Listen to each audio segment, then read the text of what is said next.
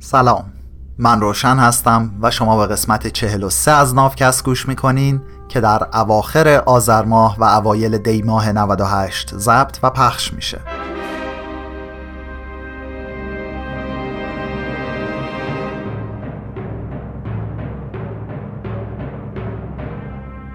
چیزی که در حال شنیدنش هستید ترجمه مستقل من از کتاب سیپینز نوشته یووال هراریه یادآوری می‌کنم که آبان ماه گذشته و قبل از شروع اعتراضات مردمی در ایران همه آثار این نویسنده ممنوع الانتشار و ممنوع توضیح شدن امید نافکست اینه که هر گونه انصداد در چرخش آزاد اطلاعات از جمله بازداشت فعالین اجتماعی همچنین محدودیت و قطع اینترنت از بین بره و جاش رو به آزادی و عدالت بده.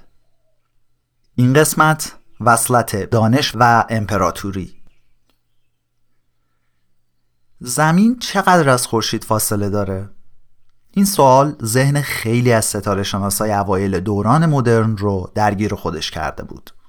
مخصوصا بعد از اینکه کوپرنیک اومد و گفت این زمین نیست که مرکز جهانه و در واقع خورشیده که اون وسط وایستاده. تو پرانتز یادآوری کنم که تا اوایل دوران مدرن تو اروپا و تحت تاثیر مدل بطلمیوس دانشمندا به مدت 1500 سال عموما به مرکزیت زمین اعتقاد داشتن. بهش میگن مدل geocentric یعنی زمین محور یا زمین مرکز. به مدلی که الان داریم میگیم heliocentric یعنی خورشید محور. ایده کوپرنیک اون زمان به شدت انقلابی بود. ولی خب این قبل از ماجرای گالیله و کپلر بود. کوپرنیک تو دوران رونسانس و تو پادشاهی لهستان به دنیا اومد و خب تقریبا به دوران تفتیش عقاید از طرف مذهبیون نرسید. کوپرنیک همون اوایل جوونیش والدینش از دست داد و داییش شد سرپرستش که بعدا هم همین داییشون به درجه اسقفی می‌رسه و قدرتمندترین آدم توی شهرشون میشه و با ارتباطات و نفوذش تو تحصیل و کار کوپرنیک کلی به دردش می‌خوره. جالب اینه که تا 60 70 سال بعد از انتشار نظریه کوپرنیک کلیسا هیچ عکس‌العملی نشون نمیده. اما چند سال بعد یهو گیر دادن به گالیله که رو همون ایده کوپرنیک کار کرده بود. پرانتز بسته. برگردیم به متن. سوال این بود که زمین چقدر از خورشید فاصله داره؟ خیلی از ریاضیدانا و ستاره شناسا سعی کردن که این فاصله رو به روش خودشون حساب کنن. اما جواب هر کدوم با بقیه خیلی فرق داشت. دست آخر تو عواسط قرن 18 هم یه روش قابل اعتماد برای این اندازهگیری مطرح شد. سیاره زهره یا همون ناهید هر چند سال یه بار دقیقا از بین زمین و خورشید میگذره و بسته به اینکه کجای زمین وایستاده باشیم یه اختلاف زاویه خیلی کم باعث تغییر مدت زمان مشاهده ما از این پدیده نجومی میشه. حالا اگه چند تا مشاهده همزمان از همین پدیده رو از جاهای مختلف زمین داشته باشیم می‌تونیم با استفاده از محاسبات مثلثاتی ساده فاصله دقیقمون تا خورشید رو حساب کنیم منجمای قرن 18 همی پیش بینی کردند که گذر بعدی ناهید تو سالهای 1761 و 1769 اتفاق میافته. بعد اومدن گروه های تحقیقاتی رو از اروپا فرستادن به چهار گوشه زمین تا بشه گذر ناهید رو از حداکثر نقاط ممکنه روی زمین رصد کرد. دانشمندا تو سال 1761 تونستن گذر ناهید از برابر خورشید رو از سیبری آمریکای شمالی، جزیره ماداگاسکار و آفریقای جنوبی ببینن. وقتی هم که داشتیم به نزدیک های زمون گذر ناهید تو سال 1769 می رسیدیم جامعه علمی اروپا کارزار خیلی بزرگی رو راه انداخت و دانشمندا رو تا شمال کانادا و همینطور تا کالیفرنیا فرستاد که اون زمونا یعنی حدود 250 سال پیش شاید فقط پرنده اونجاها پر می‌زد. نظر انجمن سلطنتی توسعه دانش طبیعی در لندن این بود که اینا بازم کافی نیست و حتما باید یه ستاره شناس رو هم بفرستیم بره یه نقطه‌ای تو جنوب غربی اقیانوس آرام و از اونجا مشاهداتش رو ثبت کنه.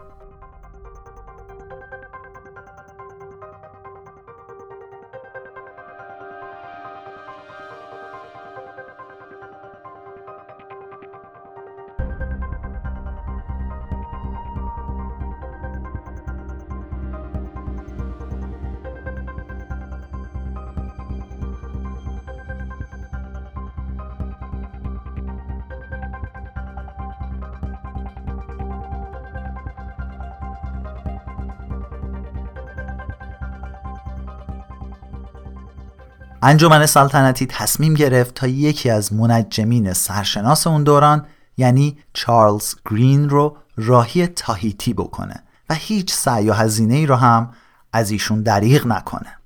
توی پرانتز تاهیتی یه جزیره ای از مجموع جزایر پولینزی تو اقیانوس آرامه که تو قسمت دو در موردشون توضیح دادم. یه سری عکس و توضیح موزه‌ای هم تو اینستاگرام ناوکست در مورد فرهنگ پولینزی وجود داره. این جزیره تاهیتی امروز جزو مناطق برون مرزی و خاک فرانسه به حساب میاد. پرانتز بسته. اما اینا چون که داشتن هزینه خیلی زیادی رو برای این سفر می‌کردن فکر کردن که خب چه کاری همش یه نفر رو بفرستیم بره یه دونه مشاهده نجومی بکنه و برگرده. واسه همین یه تیم هشت نفره از دانشمندای دیگه از حوزه های مختلف به سرپرستی دو نفر گیاهشناس به نام های جوزف بنکس و دانیل سولندر رو با آقای گرین همراه کردن توی تیمشون هنرمندای نقاش هم بودن تا تصویر سرزمین ها، گیاهان، حیوانات و مردم جدیدی که این دانشمندا بدون شک بهشون برخواهند خورد رو بکشن. انجمن سلطنتی و آقای بنکس تیمشون رو به پیشرفته ترین تجهیزات علمی که می‌تونستن بخرن مجهز کردن و فرماندهی این سفر اکتشافی رو هم سپردن به دست کاپیتان جیمز کوک که دریانوردی کار کشته و همینطور جغرافیدان و قومشناس کاربلدی بود. سال 1768 این گروه تحقیقاتی انگلستان رو ترک کرد و به سال 1769 گذر ناهید رو از جزیره تاهیتی رسد کردند. کلی از جزایر اقیانوس آرام تو همین سفر شناسایی شد. به استرالیا و نیوزیلند سر زدن و به سال 1771 برگشتن به انگلستان. حجم عظیمی از داده های نجومی، جغرافیایی، هواشناسی، گیاهشناسی، جانورشناسی و انسانشناسی دستاورد سفر این تیم تحقیقاتی بود. یافته های این تیم تحقیقاتی کمک بزرگی به خیلی از رشته های علمی بود. داستان های شگفتانگیزی که این تیم بعدها از جنوب اقیانوس آرام نقل کرد جرقه تخیلات رو توی ذهن اروپایی زد و الهام بخش نسل های بعدی طبیعت شناسا و ستاره شناسا شد.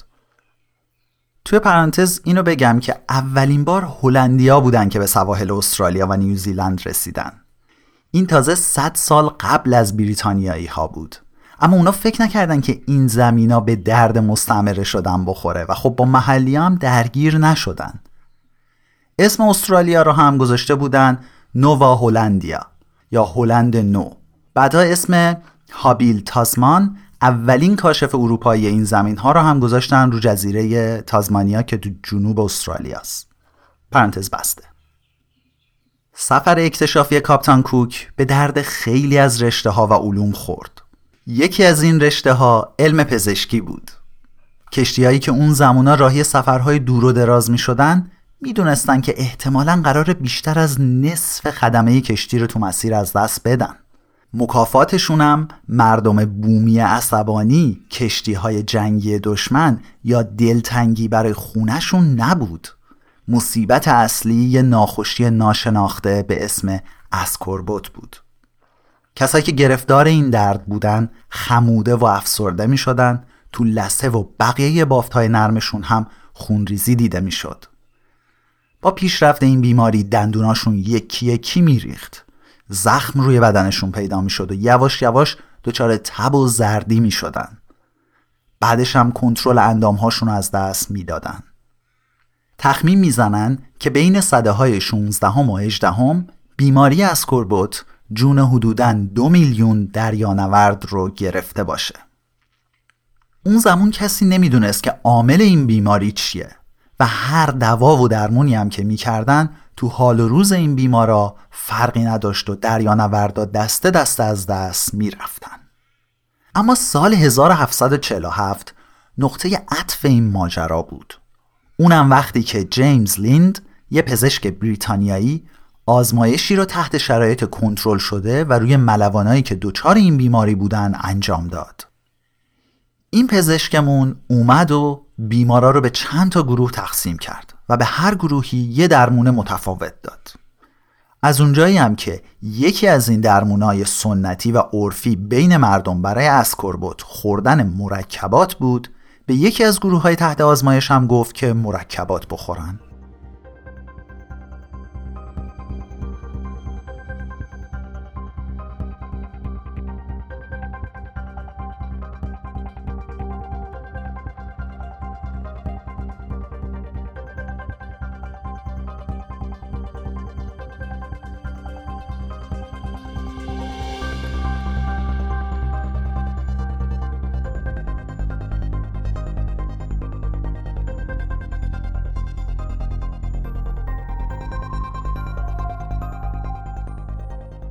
زد و بیمارای این گروه خیلی سریع حالشون خوب شد. آقای لیند نمی‌دونست که بدن این ملوانا چی کم داره که تو مرکبات هست. اما ما امروز می‌دونیم که اون چیز کمبود ویتامین C بوده. تو اون دوران خوراکی های سرشار از مواد مغذی ضروری به طور مشخص تو رژیم غذایی معمول روی کشتی کم بود. ملوانا تو سفرهای دریایی دراز مدت تقریبا هیچ سبزی و میوهی نمیخوردن و معمولا خوراکشون بیسکویت و تیکه های گوشت خشک شده بود. پرانتز باز ظاهرا اکثر جونورا می‌تونن اسید اسکوربیک یا همون ویتامین C رو برای بدن خودشون بسازن. اما معدودی از حیوونا از جمله آدما نمی‌تونن به طور طبیعی این کارو بکنن ظاهرا اون ژن و بعد آنزیمی که عامل تولید اسید اسکوربیک به حساب میاد برشون غیر فعال شده. پرانتز بسته آزمایش آقای لیند ناوگان دریایی سلطنتی بریتانیا رو مجاب نکرد. اما جیمز کوک قانع شد و تصمیم گرفت تا به آقای دکتر نشون بده که حق با ایشونه. پس کلی ترشی کلم بار کشتی کرد و به ملواناش دستور داد تا توی هر خشکی که پهلو گرفتن کلی میوه و سبزی تازه بخورن. با همین روش حتی یه نفر از ملوانای کاپتان کوک هم به خاطر بیماری اسکوربوت از بین نرفت. تو دهه های بعدی همه ناوگان های دریایی دنیا رژیم غذایی دریایی کاپتان کوک رو اقتباس کردند و زندگی بیشمار دریانورد و مسافر نجات پیدا کرد. با همه این حرفا سفر اکتشافی کاپتان کوک یه نتیجه دیگه هم داشت و به این خوبی و خوشی که تا اینجا گفتیم هم نبود. آقای کوک سوای اینکه دریانورد و جغرافیدان ماهری بود افسر نیروی دریایی هم بود. با اینکه بیشتر خرج این سفر اکتشافی از جیب انجمن سلطنتی اومده بود اما خود کشتی مال نیروی دریایی سلطنتی بود. همین نیروی دریایی 85 تا ملوان و تفنگدار دریایی کاملا مسلح رو در اختیارشون گذاشته بود و کشتی رو با توپ و تفنگ و باروت و تسلیحات دیگه مسلح کرده بود. بیشتر اطلاعات جمعآوری شده تو این سفر اکتشافی به خصوص داده های نجومی، جغرافیایی، هواشناسی و مردم شناسی ارزش سیاسی و نظامی واضح و مشخصی داشتند. کشف درمان مؤثر برای بیماری اسکوربوت کمک بزرگی برای بریتانیایی بود تا بتونن روی های دنیا کنترل داشته باشن و توانشون برای اعزام نیروهای نظامی رو به اون سر دنیا بالا ببرن. کاپتان کوک کلی جزیره و سرزمین رو برای بریتانیا به اصطلاح کشف کرد. از همهشون مشهورتر همین کشور استرالیا است. سفر اکتشافی کوک سنگ بنای اشغال جنوب غربی اقیانوس آرام برای بریتانیا، تسخیر استرالیا، تازمانیا و نیوزیلند بود. این سفر همینطور شروع استقرار میلیون ها نفر از مردم اروپا توی مستعمرات جدید و آغاز آزمایش ها روی فرهنگ های بومی و بیشتر جوامع محلی این سرزمین ها بود. تو صده بعد از سفر اکتشافی کاپتان کوک مهاجرین اروپایی حاصل خیزترین زمین های استرالیا و نیوزیلند رو از ساکنین بومی این سرزمین ها گرفتن. 90 درصد از جمعیت محلی از بین رفت و بازمونده هاشون محکوم به اطاعت از یه رژیم سرکوبگر نجات پرست شدن. سفر اکتشافی کاپتان کوک برای مردم ابوریجینی استرالیا و ماوری های نیوزیلند شروع فلاکتی بود که هیچ وقت نتونستن از شرش رها بشن سرنوشتی بدتر از این در انتظار مردم محلی جزیره تازمانیا بود این مردم که تونسته بودن توی انزوای فوقلاده به مدت ده هزار سال زندگی بکنن تا فاصله 100 سال بعد از ورود کاپتان کوک بچه ها، زن ها و مرداشون تا آخرین نفر از روی جزیره ناپدید شدن. اولش مهاجرای اروپایی مردم محلی رو از حاصل خیزترین بخش های جزیره بیرون روندن. بعدش هم به طمع بقیه مناطق غیر مسکون این مردم رو به طور سازماندهی شده شکار کردن و کشتنشون. اون چند نفری که نجات پیدا کرده بودن رو هم با وحشت و ارعاب و به اجبار به اردوگاه تبلیغ مسیحیت فرستادنشون که اونجا مبلغین مذهبی با نیت خیر اما با ذهنهای نچندان باز سعی می‌کردند تا مردم بومی رو با تعالیم دنیای امروزی اشباع کنند.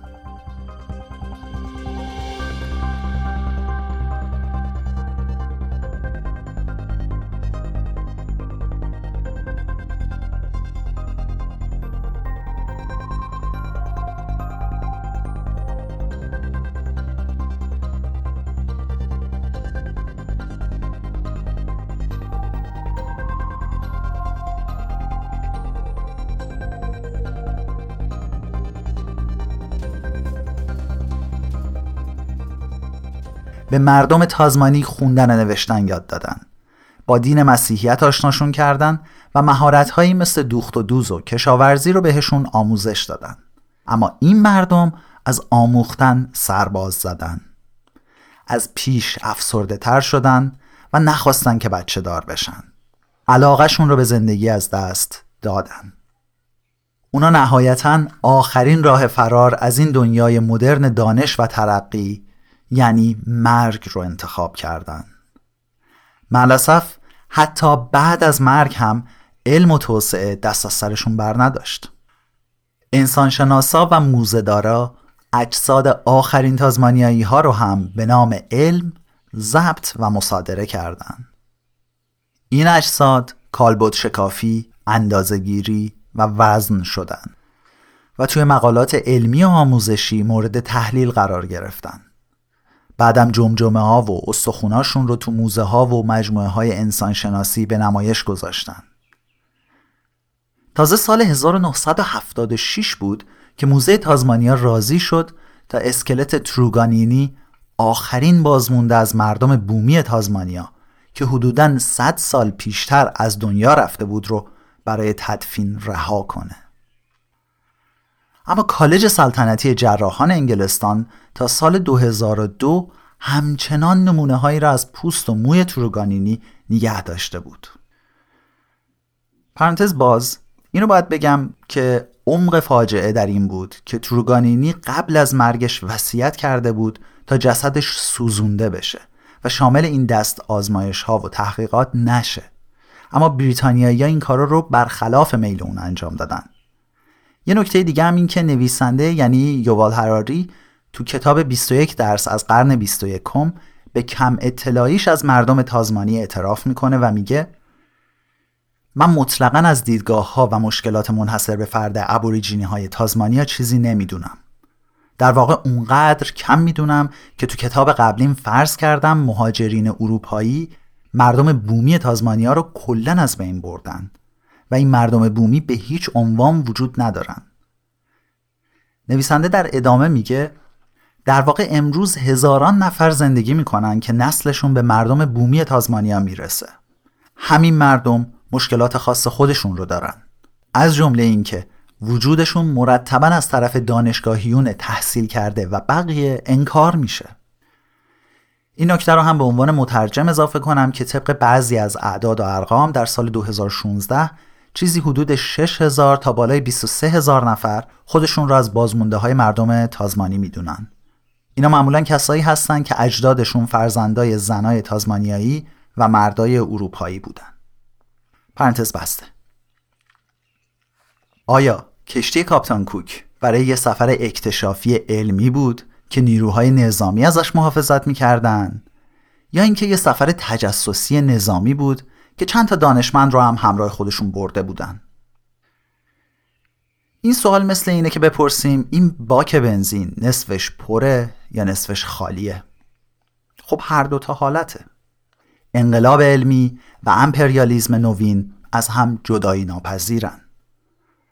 آدمایی مثل کاپتان جیمز کوک و جوزف بنکس گیاهشناس خیلی سخت بتونن بین علم و امپراتوری فرق بذارن.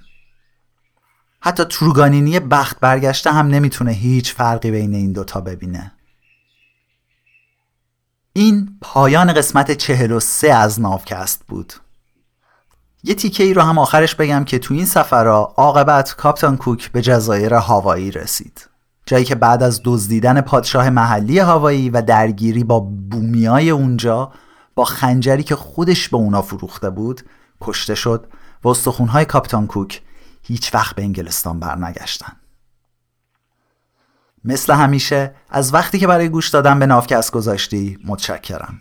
و ممنونم که اطرافیانت رو هم به شنیدن نافکست تشویق می‌کنی. این بزرگترین حمایت از نافکسته. و بازم یادآوری می‌کنم که ما یه پادکست دیگه هم داریم به اسم وافکست که من اونجا از داستان بعضی کلمات میگم که هر روز باهاشون سر و کار داریم. اگه وافکست رو شنیدی و مبحث ریشهیابی لغات برات جذاب بوده بدون که ما برای ادامه وافکست دنبال اسپانسر میگردیم. یادتون باشه برای این پادکست اسپانسر نمی‌خوایم برای اون یکی پادکستمون می‌خوایم. شما می‌تونید به آدرس info at navcast.net ایمیل بزنید و محصولتون رو معرفی بکنید تا ما هم بررسیش بکنیم. نافکست رو من روشن به همراه کریشنا برای تو آماده می‌کنیم. و تا یه قسمت دیگه.